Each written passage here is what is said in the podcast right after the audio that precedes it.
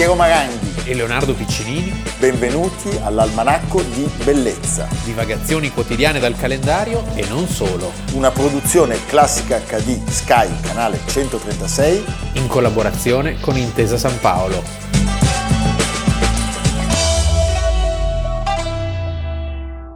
Almanacco di Bellezza, 16 settembre, Leonardo Piccinini. Piero Maranghi. Tanti, tanti, tanti cari auguri alla meravigliosa Maddalena. Eh, Maddalena, tanti auguri. addirittura. Sì, sì, sì, oggi. Che bello. Eh, poi può votare in Senato Ah, su un 21. e questo la rende molto Sì, orgogliosa. ma ha proprio della- detto, cioè, guarda, per quello, ha detto felice. come mi piacciono i senatori. Quelli a vita poi, Sì. sono gli unici che no, non... quelli sono gli unici che lì, rispettiamo. no, lì, eh, sì, lì. festeggiato Poi Liliana sono, sono i migliori, I direi. migliori, certo. direi che sono no, di molte lunghezze. Però c'è quello del rinascimento arabo.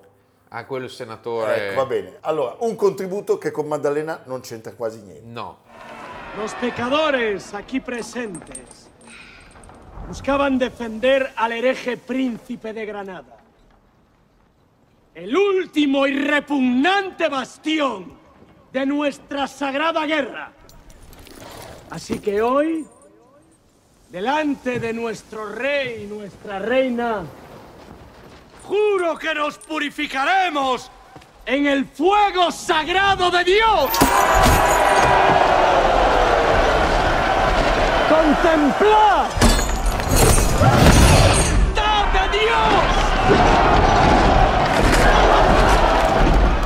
Il protagonista dell'almanacco odierno compare di regola nelle liste degli uomini più crudeli. Sì, si dice anche in dialetto. Te sei un Torquemada. Tesent Torquemada di tutta la storia, cioè lo mettiamo con Pol Pot, Hitler, eh, come Vlad l'impalatore o Ivan il Terribile.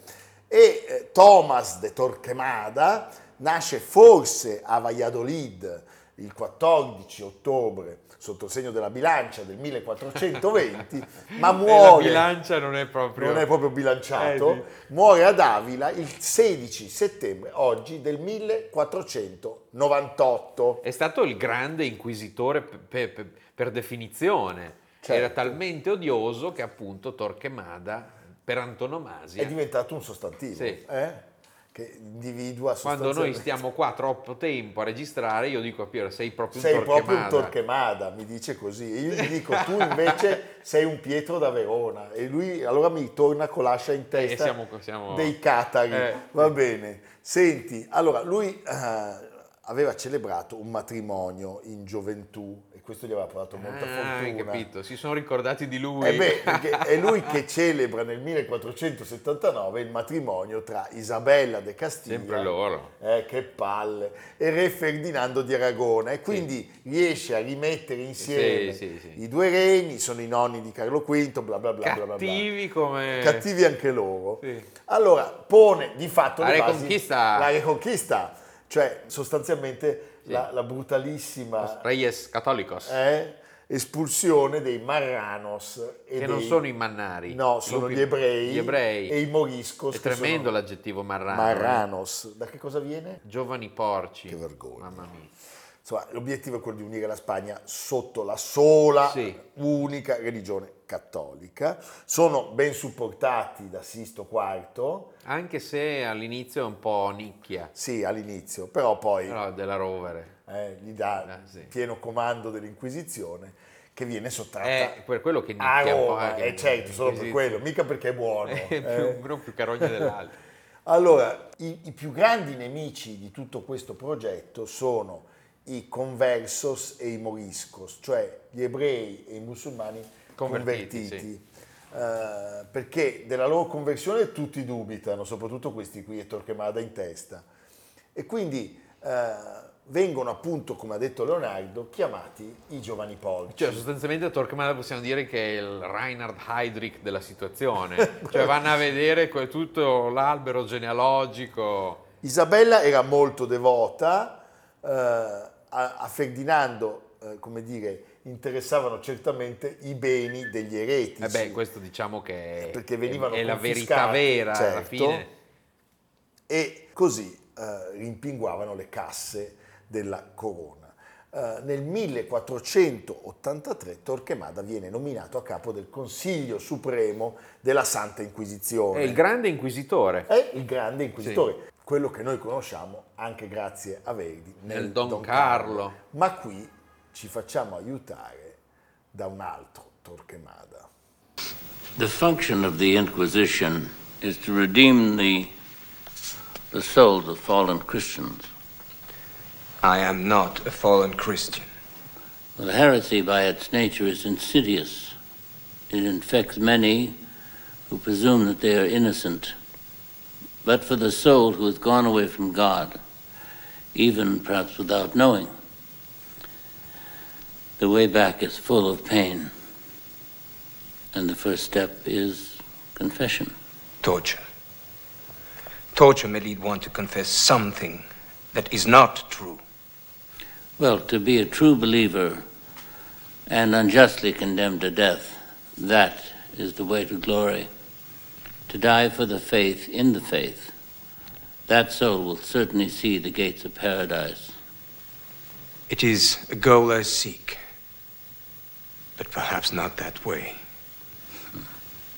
Allora, era domenicano, Sì. era nipote di un cardinal teologo e da tempo... Era tra l'altro lui stesso proveniente da una famiglia di ebrei convertiti per Quindi- tradizione. Diciamo che abbiamo delle notizie un po' frammentarie su Torquemada, che anche forse volutamente. A me viene in mente Rasputin, perché aveva... Quello della musica. No, Ra- no, no, Rasputin, Rasputin, quello dell'emofilia, perché aveva un potere pazzesco nei confronti dei sovrani. Era il confessore personale Certo. di entrambi e soprattutto Isabella Li teneva in pugno. Sì, li teneva in pugno. Allora, lui istituisce subito, per non sapere né leggere né scrivere, 22 tribunali in molte città della Spagna e eh, lo zelo con cui si applicano è eh, veramente sconvolgente. La caccia agli eretici, ai miscredenti.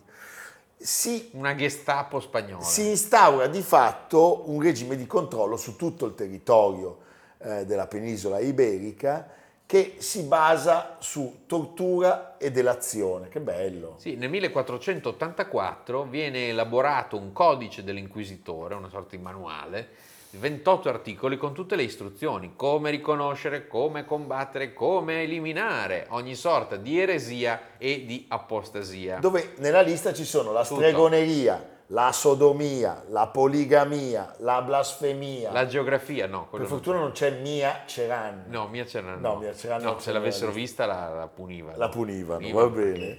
Allora, eh, è un codice dove si invita a torturare senza, senza spargimento di sangue, con degli strumenti come la ruota, Così. con naturalmente i, fe- Soft i ferri cose. arroventati, eh, al color bianco. Sì. Ma, cioè, capisci? Cioè, quando il metallo incandescente eh, è così eh, in grado di cauterizzare la carne lacerata. Grazie, Ah, che bello. grazie che- Ecco, vi volevo segnalare che sia Amerigo, la gente sta mangiando a no, sia Amerigo che il procione hanno abbandonato di Sì. corsa alla sala. No, ma noi siete spettatori Eh, che lo so, però stanno per mangiare. Stanno mangiare. sentendo anche quell'odore di pelle bruciacchiata. Vi leggiamo un articolo del codice. Leonardo. Ecco, in considerazione dei sospetti avvalorati dalle prove, egli, l'accusato, viene condannato a essere torturato per il tempo che sarà giudicato necessario, in modo da costringerlo a dire la verità. Se durante la tortura dovesse morire o subire emorragie o mutilazioni, ciò non dovrà essere attribuito all'inquisitore, ma a lui stesso per non aver detto la verità. Avete capito? Sì. È fatta. Mamma mia. Secondo me piacevano molto a Sta- Giustizialista. piacevano molto a Stalin questi Sì, testi. beh, ma eh. ne avrebbe fatto Eh? tesoro. Allora, eh, parliamo di fustigazione, rogo, penitenze. eh, E poi i famosissimi auto da fè. Sì. Cosa sono gli auto eh, da gli fè? autofè sono fatti in pubblico Sì. perché così si insegna a tutti gli altri. Pentiti. Eh, pentiti. No. No. Cioè l'atto di fede, l'auto da fè, eh, le- in queste cerimonie collettive. È chiaro che C'era a un po' troppo sangue e arena qua, sì, però. E poi soprattutto Roma che aveva perso il controllo dell'Inquisizione eh, spagnola non era- qua stia- le cose stanno degenerando. E poi diciamo che gli eccessi nei confronti dei convertiti facevano paura. Però la Spagna lo protegge. Sì, lo protegge. Anche perché secondo me arrivavano un sacco di soldi con Eh, Torquemada. certo. e eh, di fatto la Minaccia, minaccia, sì. la minaccia di, di- di far venire meno la- la- la- l'appoggio militare contro i turchi. Si facevano dei grandi regali al Papa. Si facevano dei grandi Il regali. famoso oro che arriva Dal Perù. dal Perù, con cui si decora, così si dice, il ricco soffitto a cassettoni della Basilica di Santa Maria Maggiore a Roma. E c'è il toro di Papa Borgia. Hai capito?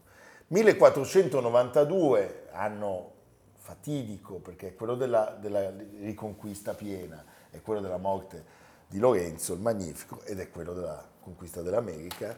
Torquemada entra insieme ai due sovrani a Granada E canta. Granada. perché è l'ultimo sultanato musulmano di Spagna che è stato conquistato.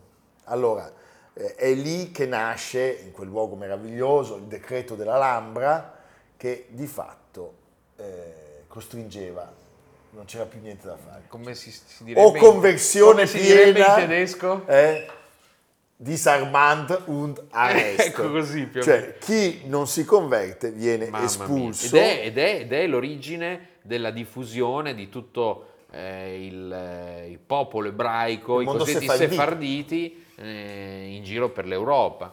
Sono 200.000, È una 200.000 diaspora, una ebrei diaspora, una storia tragica. che raggiungono la Turchia, la Palestina, l'Africa e molti, molti, molti, ricordiamolo perché venivano spogliati di tutto, muoiono durante il viaggio. Cioè, è una prova secoli prima della Shoah, potremmo dire, in qualche modo. Finalmente Alessandro VI, di cui abbiamo parlato pochi giorni Eh fa, certo, Borgia, Borgia, era spagnolo tra eh, l'altro.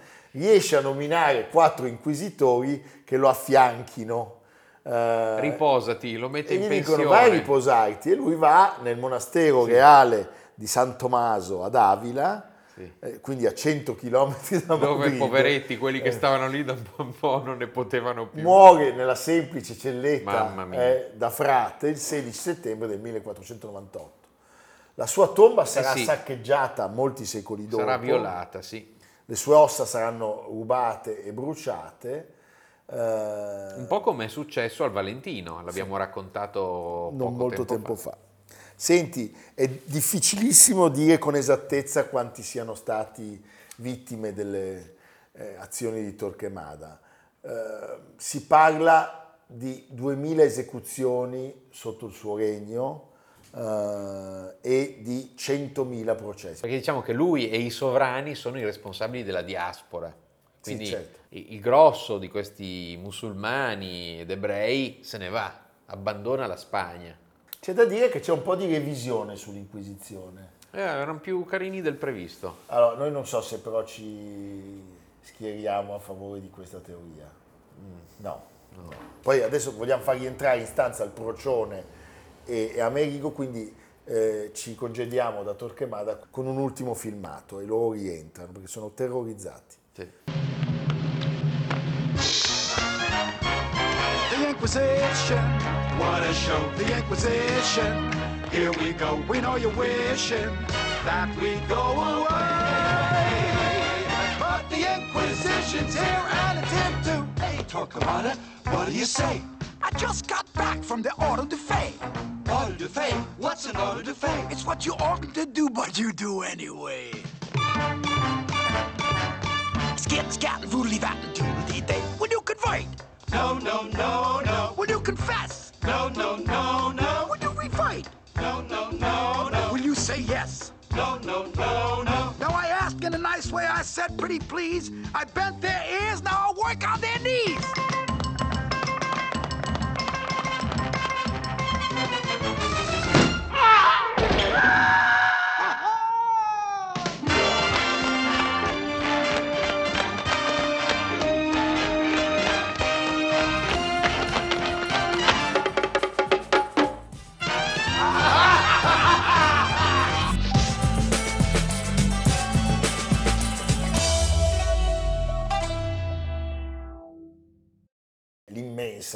Leontin Price in concerto che affronta un'aria d'opera Che lei stessa, ha tenuto a battesimo qualche decennio prima. Perché?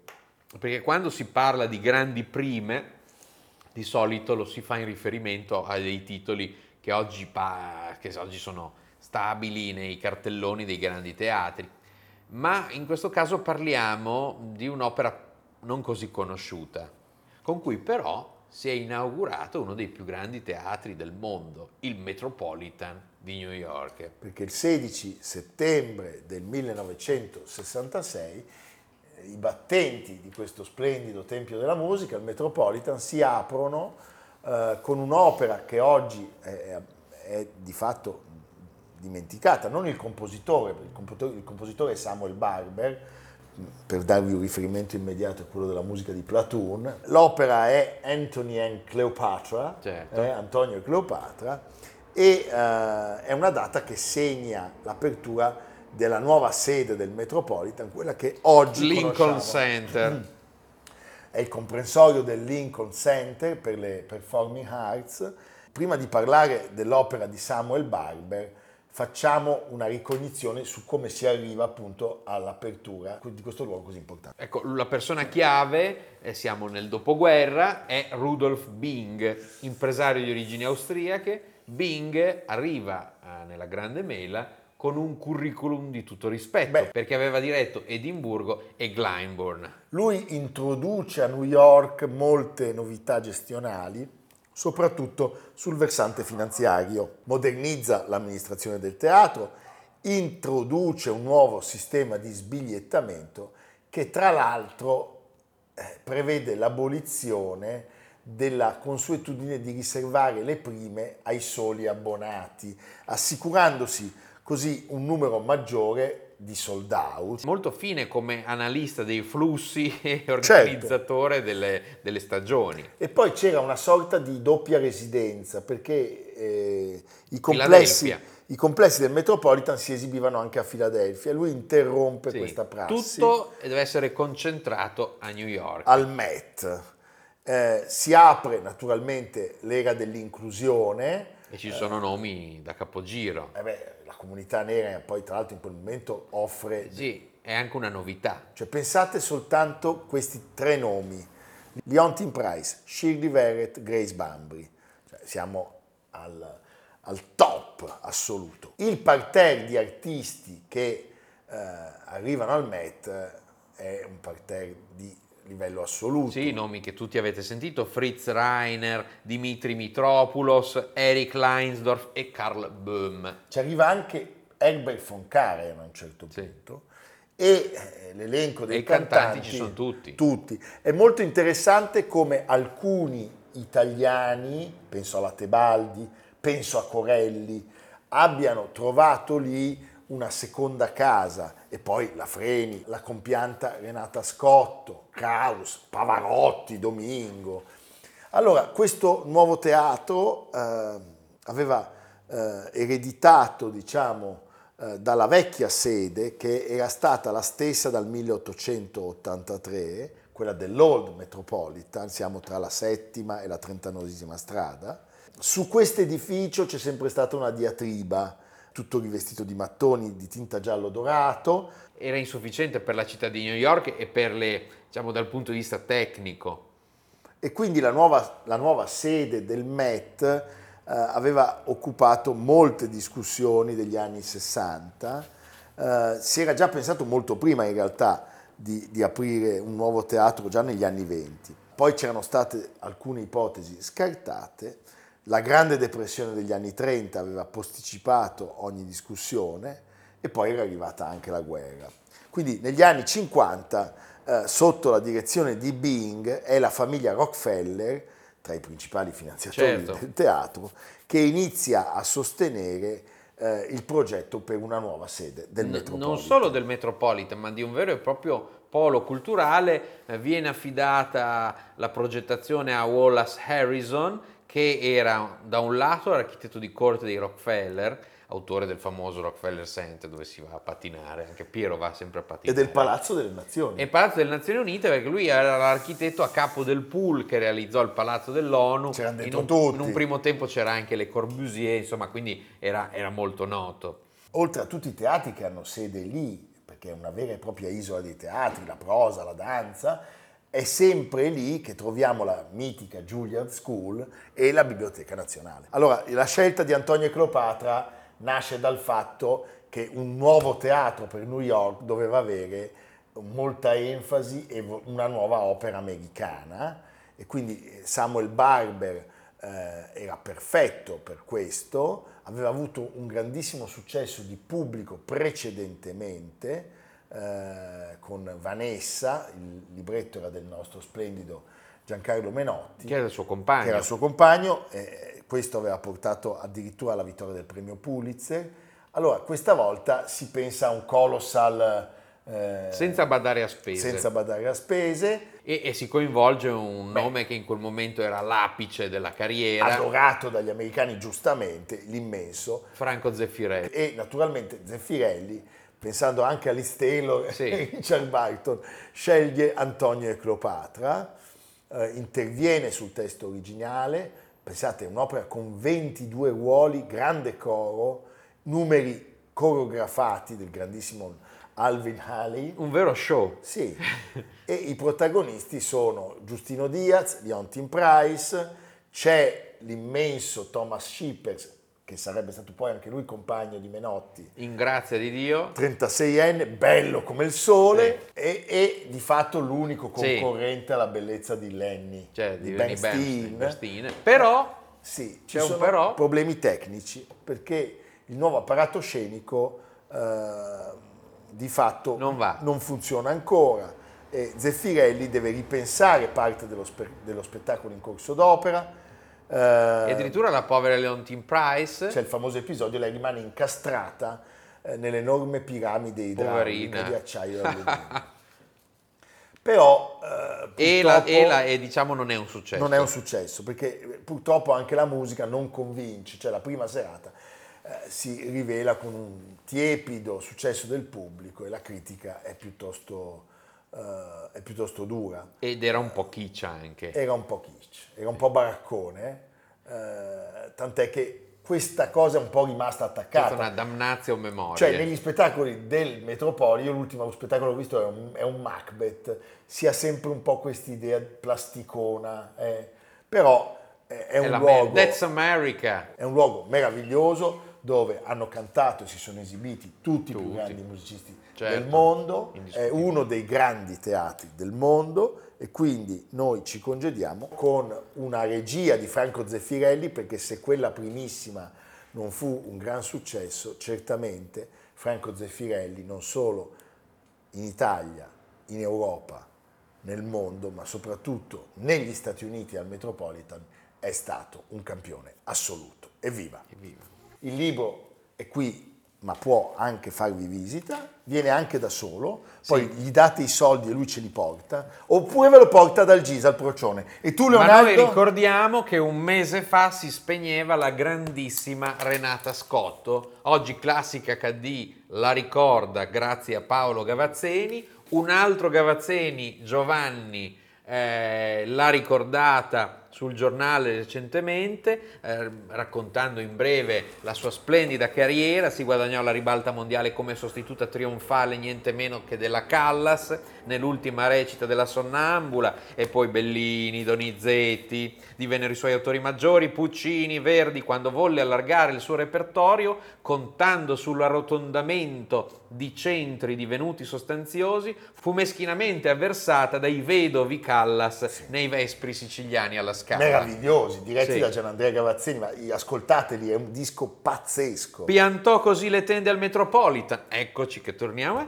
diventandone regina assoluta negli anni del regno di... James Levine. E poi Pavarotti, Domingo, Zeffirelli, Menotti, fa- insomma... Meraviglioso. Grazie, grazie, grazie Renata Scotto. Grazie Renata Scotto, sempre nei nostri cuori e in quelli del nostro pubblico. A domani. A domani. Almanacco di bellezza a cura di Piero Maranghi e Leonardo Piccini. Con Lucia Simioni, Samantha Chiodini, Silvia Corbetta, Jacopo Ghilardotti, Paolo Faroni, Stefano Puppini. Realizzato da Amerigo Daveri, Domenico Catano, Luigi Consolandi, Simone Manganello, Valentino Puppini. Una produzione classica HD, Sky Canale 136 in collaborazione con Intesa San Paolo.